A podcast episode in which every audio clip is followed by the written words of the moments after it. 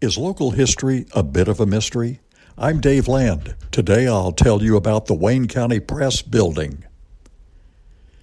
Mr. W.M. Gowdy built the Wayne County Press Building in 1895. The building spot was centrally located just a block from the courthouse. At the time, a large one story dry goods store was on the corner before being replaced by the tall Pendleton, Johns and Company Bank building. The press building originally had a frontage of 31 feet and an 8 foot alley on the west side. The building had a depth of 90 feet, with the basement accessible from the back of the building.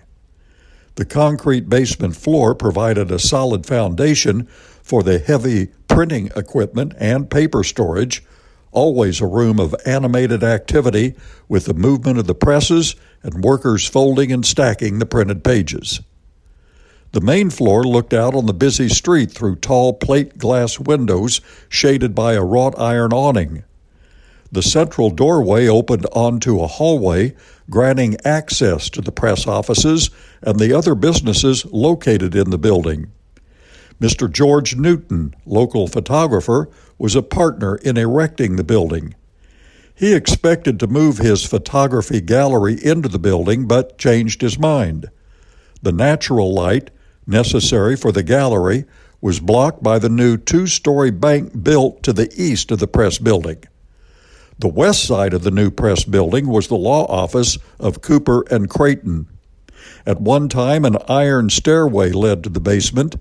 In those early years, the press shared the basement with a barber shop. The press office building was the first building in Fairfield to be heated by a hot water boiler. The boiler located in the basement used coal to heat the water that was circulated through the building to cast iron radiators. Earlier buildings utilized stoves in each room for heat. The Wayne County Press business grew and utilized the entire building. Over the years, the building was expanded to the west and the storefront was changed and updated. The building and the newspaper have witnessed much history since 1895.